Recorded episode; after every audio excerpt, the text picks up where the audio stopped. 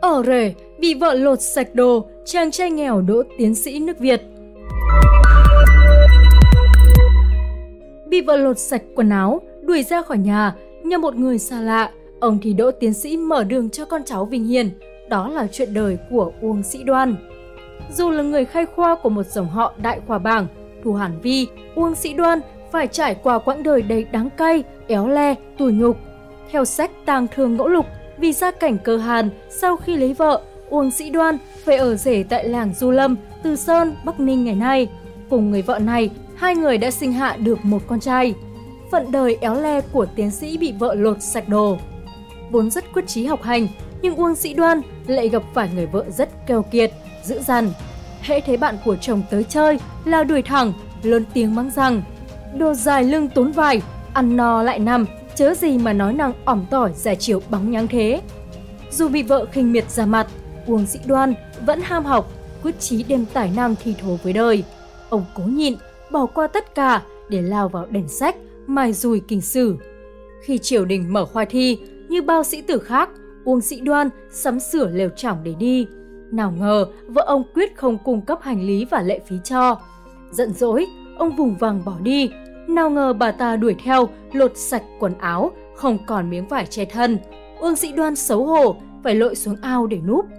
Bấy giờ, có một cô gái ở làng bên cạnh, cùng bà mang vải ra chợ bán.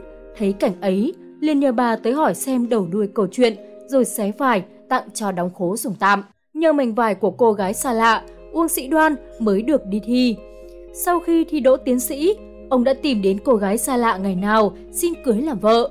Biết tin chồng đỗ đạt mà cưới cô gái bán vải cứu mình khỏi tình huống giờ khóc giờ cười, bà vợ cũ liền chạy đến kiếm chuyện.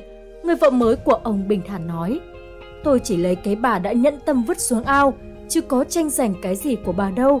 Còn như áo mũ hiện giờ chồng tôi đang mặc là của vua ban, bà có giỏi thì cứ đến mà lột. Bà vợ cũ nghe vậy thấy xấu hổ quá, bỏ làng đi không rõ tùng tích. Câu chuyện của người phụ nữ này trở thành đề tài chê cười cho hậu thế. Giải lưng đã có vọng đào, tốn vải đã có áo bảo vua ban. Khởi đầu của gia đình danh vọng nước tiếng, Uông Sĩ Đoan sinh năm 1694, mất năm 1793, quê ở làng Vũ Nghị, huyện Thanh Lam, phủ Tân Hưng, trấn Nam Sơn, nay là xã Thái Hưng, huyện Thái Thụy, tỉnh Thái Bình. Ông tên thật là Giang Sĩ Đoan, nhưng bắt đầu từ đời ông do kiêng húy của chúa Trịnh Giang nên đổi thành họ Uông.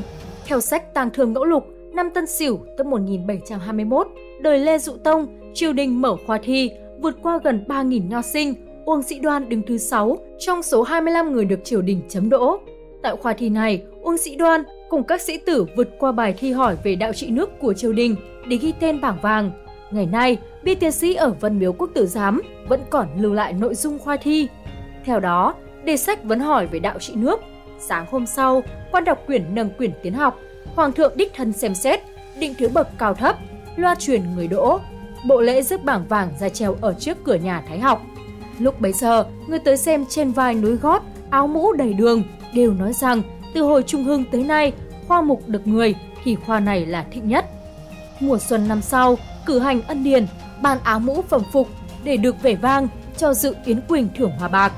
Tỏ lòng ưu ái ban cho vạc dòng, lại hậu đãi làm cho nhà cửa để có trốn trở tre, theo thứ bậc cao thấp mà định thức vị, ân điển chất chồng, lại sai khắc đá dựng bia ở nhà quốc học.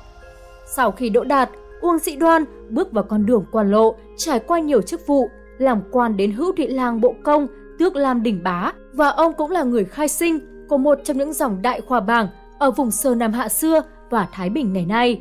Năm 1793, ông qua đời khi đã thọ tới 99 tuổi, độ tuổi cực hiếm thời bấy giờ.